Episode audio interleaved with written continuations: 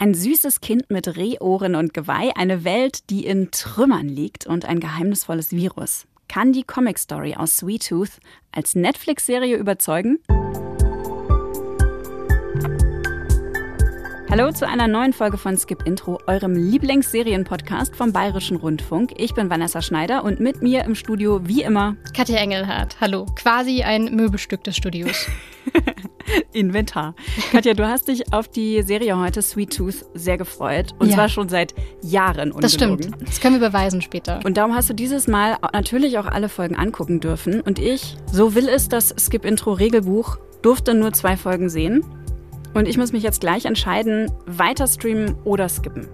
Ich bin auch tatsächlich gespannt. Das ist ja eine Serie, die, glaube ich, mittlerweile viele gesehen haben könnten. Ich bin sehr gespannt, was ihr denkt. Vielleicht schreibt ihr uns das einfach mal. Einfach eine E-Mail an skipintro.br.de und sagt uns, ob ihr weitergeschaut hättet nach zwei Folgen. Ob ihr es getan habt oder ob ihr euch vielleicht schon früher gedacht hättet, mm, oder die ganze Serie durchgebinged habt. Jetzt, wo die Spielregeln von Skip Intro stehen und ihr wisst, wo ihr euch melden könnt, stelle ich euch die Serie jetzt mal ganz kurz vor, falls ihr sie noch nicht gesehen habt. Die Welt von Sweet Tooth sieht aus wie unsere schlimmsten Albträume zu Pandemiebeginn.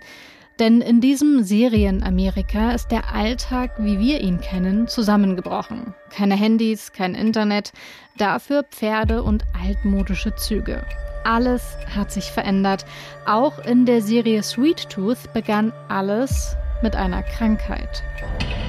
Sie werden Hybride genannt. Es ist ein rätselhaftes Phänomen. Auf der ganzen Welt werden Babys geboren, die halb, halb Mensch, halb und halb Tier sind. Was war zuerst da, das Virus oder die Hybriden? Das ist zum größten Rätsel des 21. Jahrhunderts forschen immer noch nach einer Verbindung zwischen... Das Bild, was für uns gezeichnet wird, sieht in etwa so aus. Mit dem Ausbruch einer Krankheit kamen Kontrollverlust, Angst und Selbstjustiz.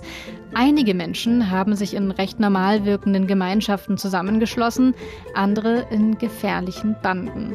Einer ahnt davon nichts. Der kleine Gus lebt seit dem Ausbruch der Krankheit völlig isoliert in einem Wald, zusammen mit seinem Vater.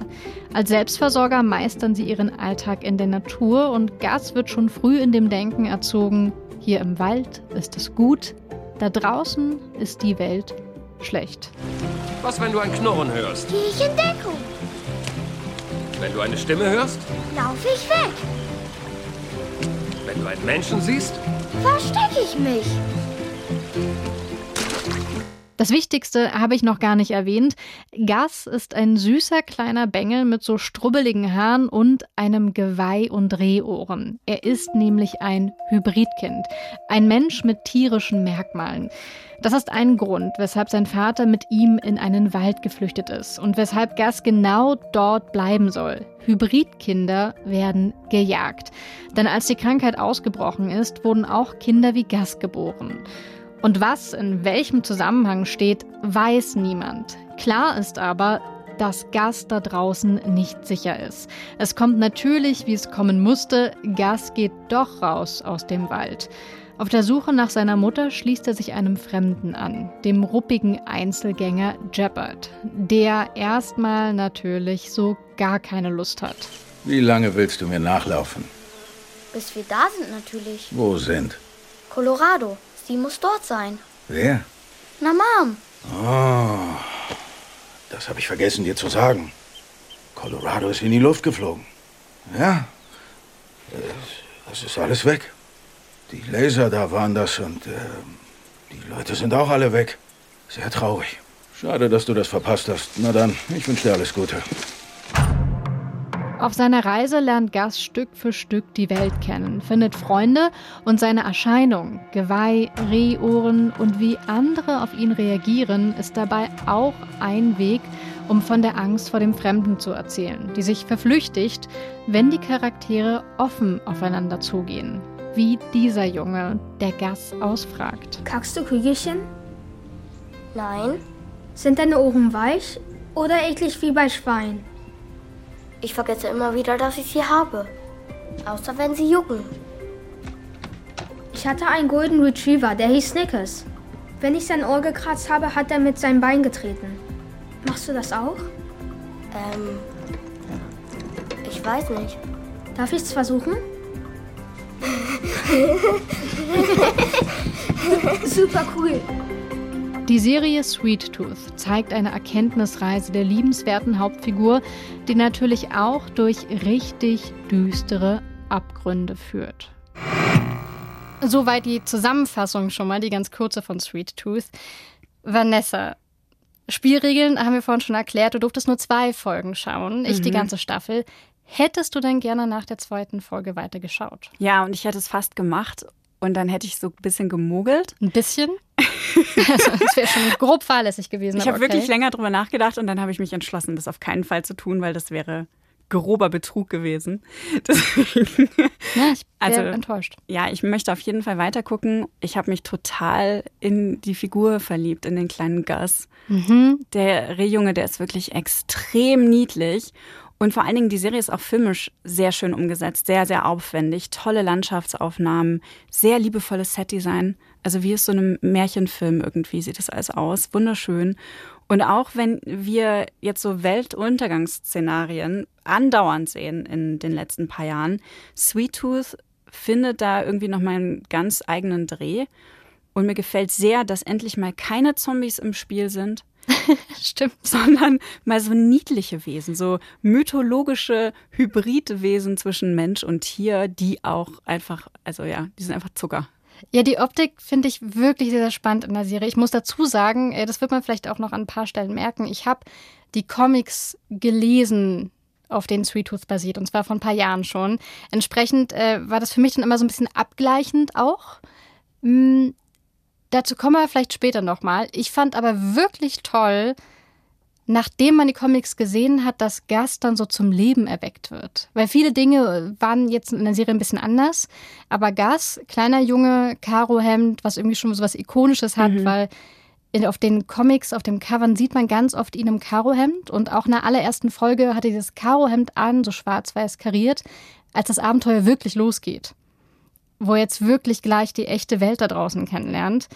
Und dazu aber halt Geweih und Drehohren, das war schon richtig rührend, das in echt in Anführungsstrichen zu sehen. Also seine Ohren bewegen sich ja auch. Also wenn Gas irgendwie sich erschreckt, dann sind die so aufgerichtet. Wenn er traurig ist, dann senken die sich so ein bisschen ab, wie bei einem Hund. Das war schon wirklich schön und wirklich rührend. Ich muss aber auch sagen, mir ist ein großer Makel aufgefallen, der mir in den Comics nicht aufgefallen ist dadurch, dass Gas ja so lange isoliert gelebt hat, checkt er die ganze Welt da draußen nicht. Und die lernt er jetzt erst kennen. Und er ist zehn Jahre alt und diese Mischung macht halt aus ihm so eine wahnsinnig naive Figur, die man auch niedlich finden soll. Und ich muss wirklich sagen, diese Naivität ist mir manchmal furchtbar auf den Nerven gegangen, weil die sich eben nicht nur auf Dinge bezieht, die Gas nicht kennen kann, sowas wie eine Eisenbahn, sondern Gas weiß wirklich gar nichts. Also Gas weiß nicht mal, was ein Witz ist. Und das wurde mir teilweise echt ein bisschen sehr ausgespielt. Vielleicht hat sein Vater einfach überhaupt keinen Humor gehabt. Oder naja, sehr schlechten so, Humor. Ein so. einfaches Leben hatten sie nicht. Vielleicht gab es nicht so viel zu lachen. so selbstversorgermäßig im Wald leben, alles selber anbauen, Geschenke zum Geburtstag basteln aus alten Socken, ist natürlich auch vielleicht auch nicht nur unbeschwert. Zu so einer Märchenserie gehört ja auch eine gewisse Illusion. Auch genauso bei Comics ist das auch mhm. so. Du musst mhm. dich darauf einlassen wollen ist es eine Fantasy-Geschichte. Ich muss irgendwann aufhören, Sachen zu hinterfragen. Sonst funktioniert das ist dein das Learning nicht. fürs Leben aus der Serie Sweet Tooth. Absolut, ja, das habe ich da rausgezogen. Mhm. Aber es ist mir wirklich in der Serie auch zum Teil sehr schwer gefallen. Weil als ich dann verstanden habe, ne, dass Gus und sein Dad jetzt schon wirklich sehr lange im Wald leben, zehn Jahre lang, den niemals verlassen. Ja. Da habe ich einen Zaun hier richtig drumrum. Genau, und, und der ist ja sogar abgesteckt und ja. Gas weiß schon vorher, dass er sich dem Zaun nähert und so weiter. Also das ist ja wirklich alles so abgeriegelt, dass ich auch nicht glaube, dass der Vater das oft verlassen hat. Weil dann hätte er ihn ja alleine gelassen. Also ne, glaube ich auch nicht. Alles spricht irgendwie dagegen und dann fing bei mir so eine Gedankenspirale an, alles zu hinterfragen, was ich sehe. Warum hat Gas Klamotten an, die ihm passen nach zehn Jahren? Wie viel Krempel hat dein Vater mit in den Wald geschleppt und wie hat er das bitte bewerkstelligt? Oder mhm. auch, wo kommt die Inneneinrichtung in, in dieser Hütte her? Wieso haben die diese ganzen Pflanzen? Wo kommen die Samen her? Mhm. Und wenn man dann nicht mehr aufhört damit, dann kann man sich alles sehr verderben. Ich habe aber dann einfach beschlossen, das ist jetzt einfach so. Es ist ja. in Märchen auch so, es ist in allen Fantasy-Geschichten so, das akzeptiere ich jetzt. Und dann fand ich es sehr, sehr süß. Ich glaube auch, das ist, da tust du ganz gut dran, das irgendwann zu akzeptieren. So ein bisschen ähm, Erklärungen werden so halbwegs geliefert. Irgendwann sieht man tatsächlich mal, ist jetzt an der Stelle wirklich kein Spoiler, dass, ähm, dass der Vater ein Auto krass bepackt hat. Und es wird auch mal erwähnt, dann sagt der äh, Papa, wie, äh, wie Sweet Tooth ihn immer nennt. Das Sweet Tooth ist, ist der, der Spitzname von Gas, weil er so gern süße Sachen mag. Also der Papa von Gas erwähnt dann auch mal irgendwann, dass er ja tatsächlich handwerklich sehr begabt ist. Also es wird schon ein bisschen, die tun jetzt nicht, als könnte Katja Engelhardt mit einem kleinen Rucksack voller Plastikbecher sich in der Natur durchschlagen, so ist es nicht. Also gibt es ja jetzt tausend Postapokalypse-Serien, ne? Von The Walking Dead äh, über Tribes of Europa gerade mhm. auch erst. Und egal welche Serie man da anguckt, in den aller, allermeisten Fällen sind die Leute da auf sich alleine gestellt, jeder gegen jeden. Und das macht Sweet Tooth jetzt nicht. Hier trifft ja. der kleine Junge ständig auf nette Menschen, die ihm helfen. Also allein in der zweiten Folge, ich habe jetzt ja nur zwei Folgen gesehen, ne? aber allein in der zweiten Folge trifft er auf eine super nette Familie, die am Waldrand auch so abgeschottet lebt und die einfach bedingungslos freundlich sind und ihn unterstützen. Das ist natürlich aus erzählerischer Sicht, ist so viel Harmonie, vielleicht auch ein bisschen problematisch, ne, weil Gus's mhm. Story hätte da ja einfach enden können. Die waren ja bereit, ihn aufzunehmen. Das stimmt. Es hätte sehr schnell Happy End geben können. Also eigentlich. Ich, aber ich fand das sehr schön. Ich fand das einfach mal so ein positiver Ausblick auf die Zukunft. Das fand ich sehr erfrischend und irgendwie brauche ich das gerade auch in dieser Zeit. Das stimmt. Man hat das Gefühl, dass egal was passiert, es wird noch nette Menschen geben, egal was alles so aus den Fugen gerät.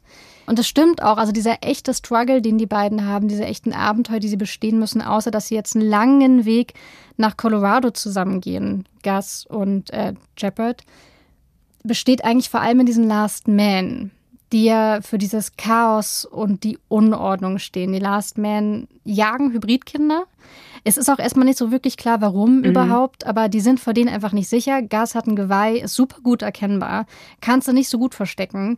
Und ständig ist klar, wenn diese Last Men kommen, irgendeine Gruppierung, ist alles erstmal recht schwammig von Männern mit Waffen, dann ist es schlecht für Gas. Also das ist erstmal das Grundgefühl der Bedrohung.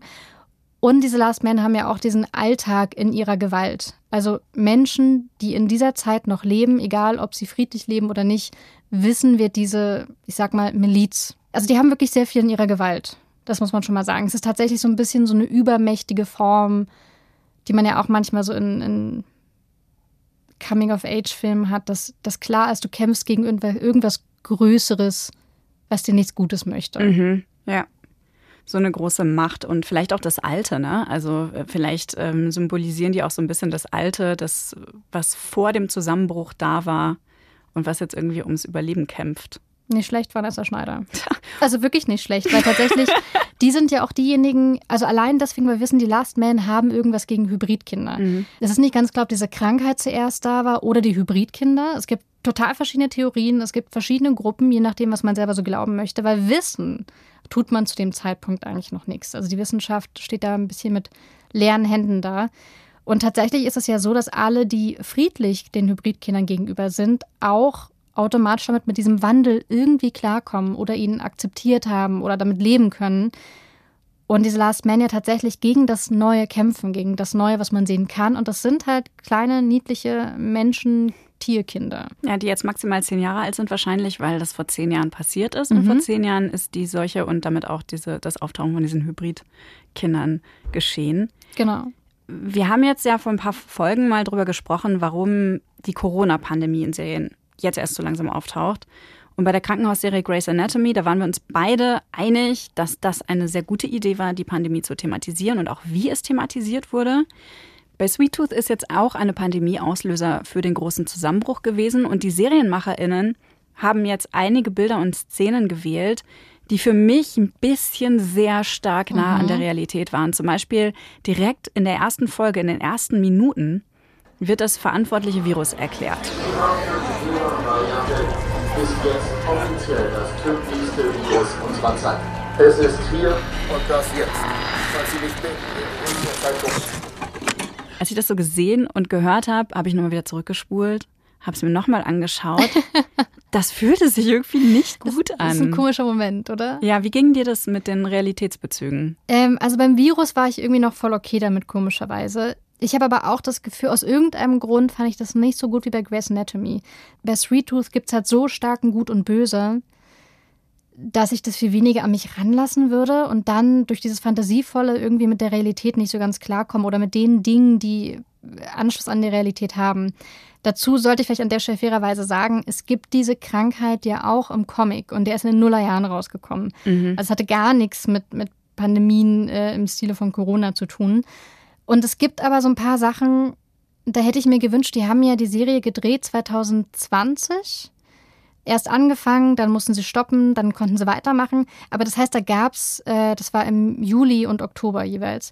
Und da gab es Corona ja schon. Ich hätte mir schon gewünscht, dass sie manchmal auf so ein paar Atemschutzmasken verzichtet hätten, ehrlich gesagt. Das, das ist für mich irgendwie zu creepy, das Stimmt, jetzt dort die zu sehen. in einer Szene auch am Tisch und essen zusammen und haben Masken auf. Genau. Ne? Voll. Also da hätte ich mir ehrlich gesagt gewünscht, lass es halt stecken. Also streiß halt aus den Drehbüchern raus, so, wo ist der Deal einfach. Ja.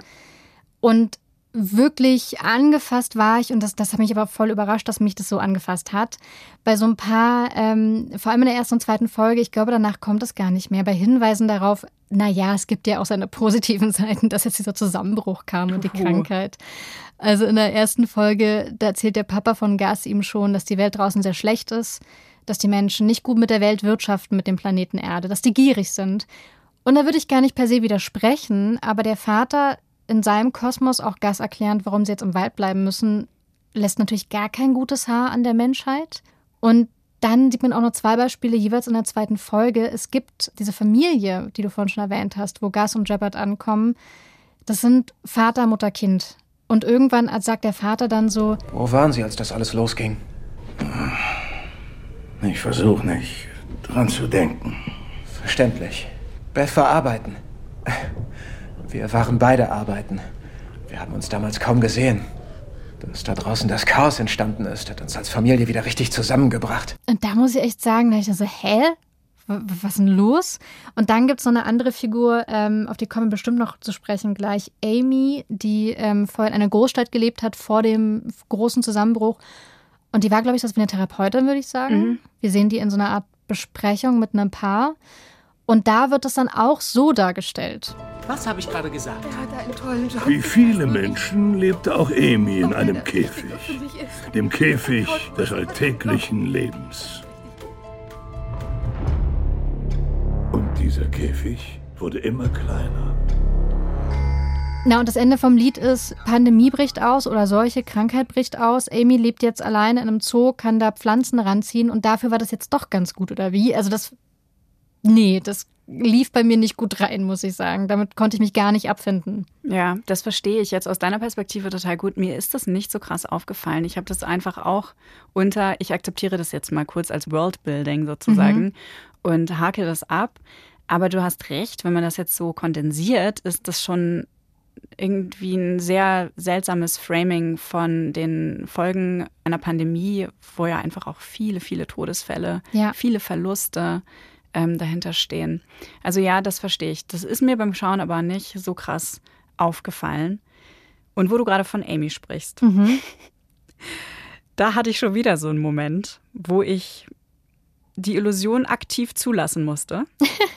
Ich mag, dass du das auch immer so sehr kontrolliert sagst. So, ich drücke das jetzt mal diplomatisch aus, Leute. Ich muss das kontrolliert zulassen. Also die wohnt in diesem Apartment äh, irgendwo in einem Hochhaus und von da aus beobachtet sie, was in der Welt um sich herum passiert. Sie hat das scheinbar nie verlassen, bis sie irgendwann eines Tages den Mut fasst, ihren Käfig ja, zu verlassen Mhm. und sie geht raus und wird von einer Herde Elefanten umgerannt quasi. Die mitten durch die Stadt laufen, einfach so die Straße runter. Genau, die sind ausgebrochen. Ein krasses Bild. Aber ihr Look ist perfekt. Ihre Haare sind schön und sauber, ihre Klamotten sind sauber und gebügelt. Also ich frage mich A, wieso hatte sie denn fließend Wasser? Und B, woher hat sie ein Bügeleisen in ihrem Büro? Stimmt, das ist super, super gut. Also ein paar Wochen Homeoffice und ich sah schon nicht mehr so aus wie sie nach mehreren Monaten verschanzt in ihrer Wohnung, ohne eine andere Menschenseele zu sehen. Ja, das ist mir auf jeden Fall nochmal aufgefallen. Mehr sogar als diese Diskussion. die du vorhin ähm, erwähnt hast. Worauf ich eigentlich hinaus wollte, ist, wir haben mehrere Handlungsstränge in der Serie. Es ja. ist nicht nur Sweet Tooth ähm, und seine Wanderung durch die USA auf der Suche nach seiner Mutter, sondern wir erleben auch noch zwei weitere Figuren. Mhm. Einmal ist es Amy, die Psychologin, die dann im Zoo ihr Refugium sich aufbaut. Und dann gibt es noch einen Dr. Singh, mhm. der offenbar schon sehr lange auf der Suche nach einem Heilmittel ist, ähm, um seine Frau zu retten und dabei nicht so ganz ethisch einwandfrei arbeitet, scheint mir. Also ich habe da, wie gesagt, noch nicht so viel von gesehen.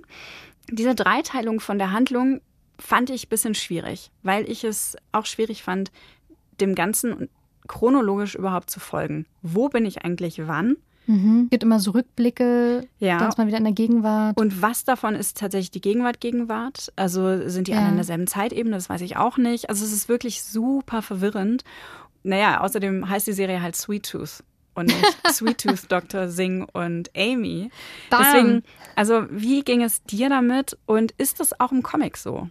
Ich glaube, ich fand es nicht ganz so verwirrend, weil ich aber ein großer Freund, große Freund davon bin, im Zweifelsfall wirklich zurückzuspulen.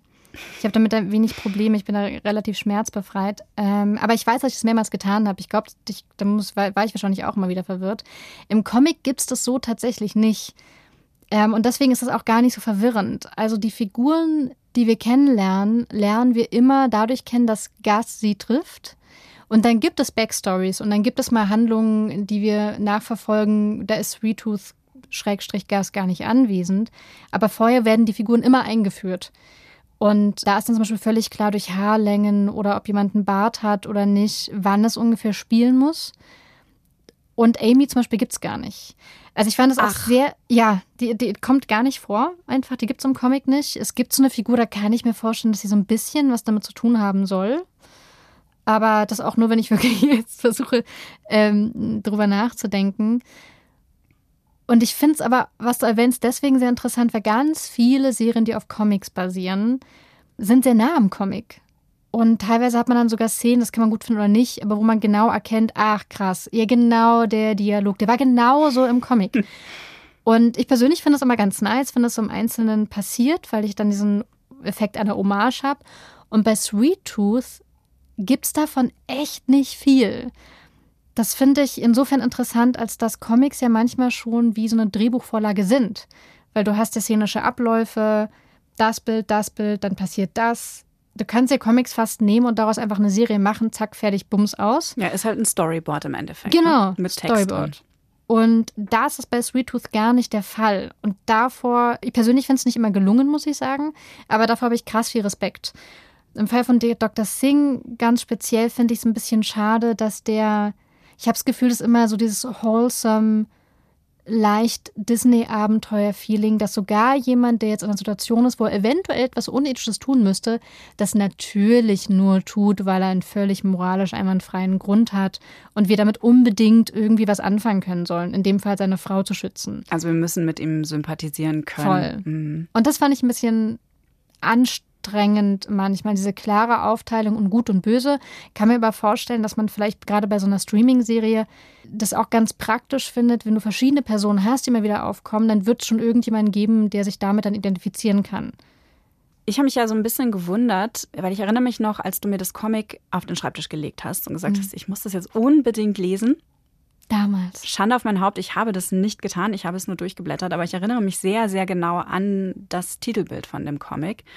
Und ähm, darauf sieht Gas völlig anders aus. Er hat ein längliches Rehgesicht, ja. ne, so ein Rehformartiges so ein Gesicht. Ausgemergelt vielleicht. Sogar. super ausgemergelt, absolut. Er ist sehr dünn, er ist schmal, ja. hat natürlich seine Rehohren und sein Geweih, aber er sieht auch etwas hoffnungsloser aus und alles im Hintergrund mhm. ist dunkel gewesen. Und ich hatte gedacht, dass der jetzt so circa 14 bis 18 ist, so ein Teenager.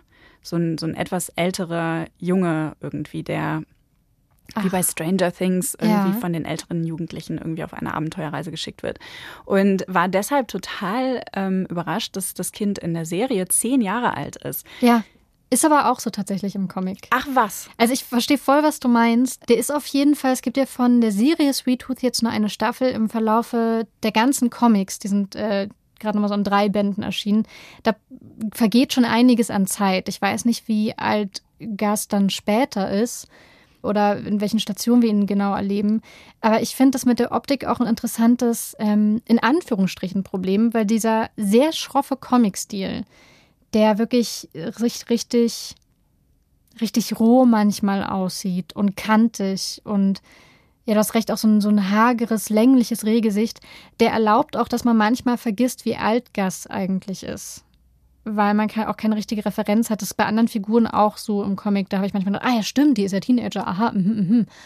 Und dadurch kann Gas im Comic, finde ich, aber auch manchmal Dinge machen, die in so eine düstere Welt passen. Es gibt im Comic einen Moment, da muss er jemanden verteidigen und tut dann was, was er eigentlich gar nicht will und was eigentlich gar nicht zu dieser sehr freundlichen, naiven Art von ihm passt. Im Comic fand ich das richtig gut und bewegend. In der Serie, bei diesem niedlichen kleinen Jungen mit den strubbeligen Haaren und der hat so nette Pausbäckchen und eine kleine Stupsnase, kann ich mir das, das nicht vorstellen. Ich will es auch gar nicht sehen. Ich will gar nicht sehen, dass der mal Gewalt anwendet. Mhm. Weil wir den, glaube ich, sehr stark einschätzen können vom Menschenalter her, wie alt er sein müsste. Und das ist auch generell auch so ein Farbding. Äh, also der Farbverlauf im Comic ändert sich interessanterweise auch im Hintergrund. Äh, der Illustrator der äh, auch die Farben ausgewählt hat, hat äh, in einem Vorwort wirklich viel Zeit dafür verbraucht zu erklären, dass die Farben sich verändert haben und warum. Super interessant, aber auch sehr speziell.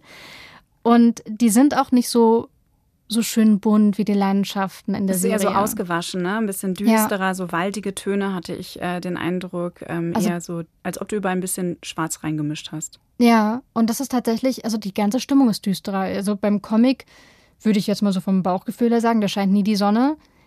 Gas in der Serie aber läuft dann mal über eine Blumenwiese und hier ist schön und da ist schön und ich schreie mal ins Tal runter. Es gibt voll das schöne Echo, sieht ein bisschen aus wie bei Heidi. Und dazu läuft dann auf Monsters and Men ja. mit Haze und Hose und man vergisst fast, dass man sich in einer Pandemie befindet. Also ja, das stimmt. es ist schon, es ist schon wirklich ein deutlicher, deutliche Departure von dem Comic-Stil dann. Sehr interessant, dass man sich dafür entschieden hat. Ja, ich finde es äh, total interessant, aber auch, du hast ja vorhin schon gesagt, das ist halt nicht so mit Zombies und so. Das ist nicht diese böse Apokalypse. Im Comic ist es auch schon so, dass Gas auf verschiedene Menschen trifft und durch seine naive, freundliche Art, und die hat er ja auf zwei Arten im Comic und in der Serie. Zum einen war er jetzt halt zehn Jahre isoliert. Der kennt nur seinen Vater, der ihm niemals was angetan hätte. Das heißt, er kennt die Welt da draußen nicht mit Erfindungen und auch mit dem Bösen, und er ist ein Kind. Und Kinder haben ja auch super oft so in Serienfilmen so diese Auf Aufgabe in Anführungsstrichen. Die sind naiv, die sind gutherzig, die sehen alles mit einem total frischen Blick und können auch Herzen erweichen. Hashtag der kleine Lord. Äh, also, und genau das tut Gas, sowohl im Comic als auch in der Serie, aber in der Serie finde ich noch viel krasser. Und ich finde gerade diese freundlichen Folk-Songs, die irgendwie so hippiesk klingen, und so zu Wäldern und, und Wiesen und Bienen und Sonne passen. und Langbärten. Ja, voll. Aber Holzfällerhemden von Menschen, die auf keinen Fall ein Holz fällen, sondern den Baum dann umarmen.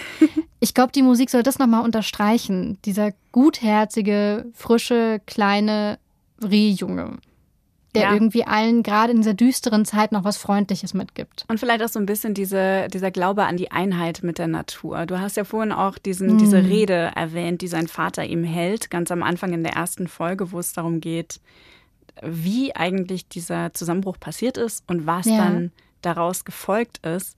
Und da geht es ja ganz viel darum, dass sich die Natur wieder zurücknimmt, was die Menschen von ihr genommen haben, sozusagen. Ja. Es war einmal. Da beherrschten schlechte Menschen die Erde. Sie nahmen, was sie wollten, beuteten die Erde aus, so wie diese Ameisen. Es waren gierige Wesen, selbstzerstörerisch, dachten nur an sich selbst. Also machte die Natur alle krank und radierte so viele von ihnen aus, wie sie konnte. Und dann geschah ein Wunder. Deine Art tauchte auf. Voll. Und tatsächlich auch da mit diesem Verlassen vom Wald, dieser echten Natur-Natur, die ja unberührt ist, weil er, Gas und sein Vater selbstversorgermäßig gelebt haben, wird ja auch Gas immer weniger naiv und muss immer mehr Dinge erfahren und wird eigentlich erwachsen, auch wenn das vielleicht in der Serie äh, bleibt er natürlich klein, aber er lernt ja Dinge und er wird auch Enttäuschungen erleben. Und da habe ich auch irgendwie auch so das immer wieder so ein Gefühl gehabt von Gas verlässt jetzt die Natur, geht mehr in Richtung Zivilisation und könnte natürlich auch verdorben werden. Also was, was ich auch ganz stark hatte, obwohl mir die Naivität manchmal so sehr auf die Nerven gegangen ist. Natürlich möchte ich als Zuschauerin, dass Gas sich diese Naivität erhalten kann. Ich möchte eigentlich nicht, dass der irgendwann so viele Begegnungen hatte mit Menschen und, und dem Ideen davon, was Menschen früher getan haben, dass er nicht mehr so ein sonniges Gemüt hat. Mhm, dass er bitter wird. Genau. Und ich weiß nicht, ob sie da hingehen wollen in der Serie, ob sie das gemeint haben, aber da habe ich auch so diese Natur versus diese Natur gegenüber dem Menschen erschlossenen gesehen. Ich musste bei der Serie jetzt öfter an Steven Spielberg denken. Also diese, der, die ganze Optik, die Art und Weise, wie erzählt wird, wie wir diesem kleinen Helden folgen. Ja. Ne, der Junge, der sich äh, in ja, der Erwachsenenwelt orientiert, ganz viel über sich selber erfährt und über die Welt. Ne? Reiner Bildungsroman, das Ganze. Für Kinder ja, und Erwachsene. Stimmt. Bisschen gruselig, sehr niedlich. So ein bisschen wie E.T. oder auch dieser Film über diese ähm, künstliche Intelligenz, AI. Ach ja. Na, das äh, passt alles so voll da rein. Und hat auch einen tollen Kinderstar, der sicherlich berühmt wird. Christian Convery. Ja, wie fandest du ihn eigentlich? Süß, sehr charismatisch und erfüllt genau alle Bedingungen, die ich an ihn gehabt hätte. Aber ich würde jetzt sagen, also der ist mir jetzt nicht als wahnsinniges Schauspieltalent im Kopf geblieben, sondern wirklich vor allen Dingen, weil er wirklich den perfekten Look mitbringt und, und dieses Gemüt hat. Du, das Geweih aber nicht echt, ne? Ach was. Ja, weil du jetzt gerade sagst, perfekter Look. Also ich glaube, das haben sie mal aufgesetzt, Vanessa. Jetzt würde ich aber trotzdem gerne wissen, was ist dein Fazit, nachdem du alle Folgen sehen konntest? Ich finde es ehrlich gesagt schwierig. Also ich bin jetzt, was Verfilmungen von Büchern und Comics angeht, bin ich jetzt nicht so wie so Harry Potter-Fans, die sagen, hey, die Verfilmung ist schlecht, weil der Besen lag schon ausgepackt auf dem Bett.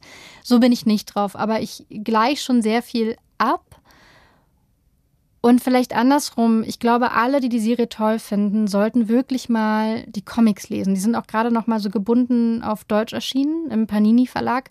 Ich glaube, dass das dass Fans der Serie das cool finden könnten, weil man dann nochmal sieht, wo die Figuren herkommen. Es könnte sich für die sogar dann anfühlen oder für andere sogar anfühlen wie so eine Art Backstory von den Figuren, die sie jetzt eh schon lieb gewonnen haben.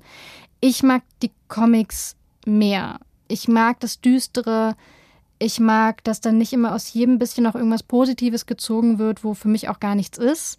Ich muss aber wirklich sagen, ich habe sehr viel Respekt davor, dass mit der Serie was nochmal in eine ganz andere Richtung gedreht worden ist. Es gibt ganz viele Motive aus dem Comic, die in der Serie verwendet werden, aber dann ganz anders wieder auftauchen. Also es wurde sich offen offensichtlich sehr viel Gedanken gemacht. Und ich finde es auch schön, nach all den düsteren apokalyptischen Serien mal eine zu haben, die diese Hoffnung gibt, die du vorhin beschrieben hast. Ich würde jetzt aber irgendwie nicht so wirklich die Serie empfehlen. Also ich glaube auch, wer die Comics voll gelesen hat, dem ist, glaube ich, die Serie auch wirklich zu, zu niedlich. Ich habe mich vor allem ehrlich gesagt immer wieder gefragt, für wen ist die Serie? Mhm. Also der Autor der Comics, Jeff Lemire, der kommt im Trailer, wird er kein einziges Mal eingeblendet. Da steht dann so ähm, von den beliebten DC-Comics. Aber dass die auch Sweet Tooth heißen und dass es von Jeff Lemire ist, kommt da gar nicht drin vor. Da hatte ich dann das Gefühl, die wollen vielleicht Comic-Fans doch nicht mitnehmen. Aber dann ist der Comic-Verweis irgendwie drin. Das fand ich ein bisschen weird. Und ich habe das Gefühl, so der echte Schlüssel dazu kommt tatsächlich ausgerechnet von einer der Executive Producer, nämlich von Susan Downey, was die Ehefrau ist von Robert Downey Jr. Die, haben, die sind zusammen Executive Producers und die hat in so einem Presseinterview und so einem Bewerbungsinterview gesagt, I just hope people have the experience that we get to have with our kids, where we cuddle up on the couch and all watch it together. Sie hofft, dass alle die, diejenigen, die die Serie schauen, dieselbe Erfahrung damit machen und dasselbe Gefühl haben wie sie, wie die beiden, wenn die mit ihren Kindern sich dann irgendwie zusammen auf die Couch kuscheln und irgendwas zusammen anschauen. Ich glaube, das will die Serie sein. So Apokalypse, aber für die ganze Familie. Ich weiß nicht, warum man das so machen sollen möchte. Äh, ich glaube, man muss eine Pandemie nicht extra kuschelig machen. Ich glaube aber, dass es ganz schlau ist, mit diesem Disney-Abenteuer-Vibe holt man, glaube ich, viele Menschen ab. Also bisschen derb, ein bisschen brutal, nicht zu viel, niedlicher Junge. Ich glaube, die Idee ist schon sehr gut. Ich glaube auch, das erfüllt eigentlich alles, was auch ähm, so diese Steven Spielberg-Filme machen, Familienabenteuer auf der Couch, ist eigentlich genau die richtige Beschreibung dafür. Und ich glaube ja, dass die Serie so ein bisschen vielleicht die Lücke schließen soll, ja. die Stranger Things dann auf absehbare Zeit hinterlassen wird. Und bei diesem Comic gibt es unendlich viel zu erzählen. Unendlich viele ja. Staffeln lassen sich daraus auch erzählen. Also ich kann mir gut vorstellen, dass das so ein bisschen so jetzt schon mal angeschoben wird, da vielleicht irgendwann ja. mal. Ich bin auch tatsächlich gespannt, wie da weiter, wie die Handlungsstränge, die ich vorher nicht kannte, wie die da weitergesponnen werden. Das muss ich schon auch sagen. Ja, und würdest du denn jetzt eigentlich weiterschauen? Also die Spielregeln besagen ja, ab jetzt könntest du. Auf jeden Fall werde ich weitergucken und danach werde ich auch endlich die Comics lesen. Das habe ich dir versprochen, das mache ich dann mhm, auch. Aber ich mhm, will mir mhm. jetzt nicht alles verderben, damit ich die Serie noch genießen kann, weil ich finde die wirklich sehr, sehr süß und ich glaube, das ist ganz schön jetzt gerade noch äh, mit der Pandemie im Rücken mal irgendwie was was Nettes zu haben. Ja, danach kannst du immer auch den bösen Bruder reinziehen. Ja. Und ich habe auch noch einen Serientipp für euch. Das darf ich ja jetzt ähm, auch noch euch empfehlen, eine Serie. Wenn ihr Sweet Tooth durchhabt, dann könntet ihr mit einer anderen ähnlich dystopischen Sci-Fi-Serie von Netflix weitermachen, mit The Rain aus Dänemark. Da bringt eine fette Regenwolke toxischen Regen, der die gesamte Bevölkerung einfach auslöscht. Ein Wissenschaftler bringt seine Tochter Simone und seinen Sohn Rasmus dann in einem Bunker in Sicherheit. Und da geht's los. Hier seid ihr sicher. Ich kann als Einziger was tun. Warte, ich verstehe das alles. darf Rasmus finden. Er ist der Schlüssel zu all dem. Ich komme so schnell zurück, wie ich kann. Ihr Bord. Ihr könnt es euch denken, der Vater taucht natürlich nicht auf. Die Kinder werden langsam erwachsen in dem Bunker. Nach fünf Jahren in der Isolation trauen sie sich dann raus, suchen nach Antworten. Ist eine sehr spannende Geschichte, schön erzählt, tolle SchauspielerInnen.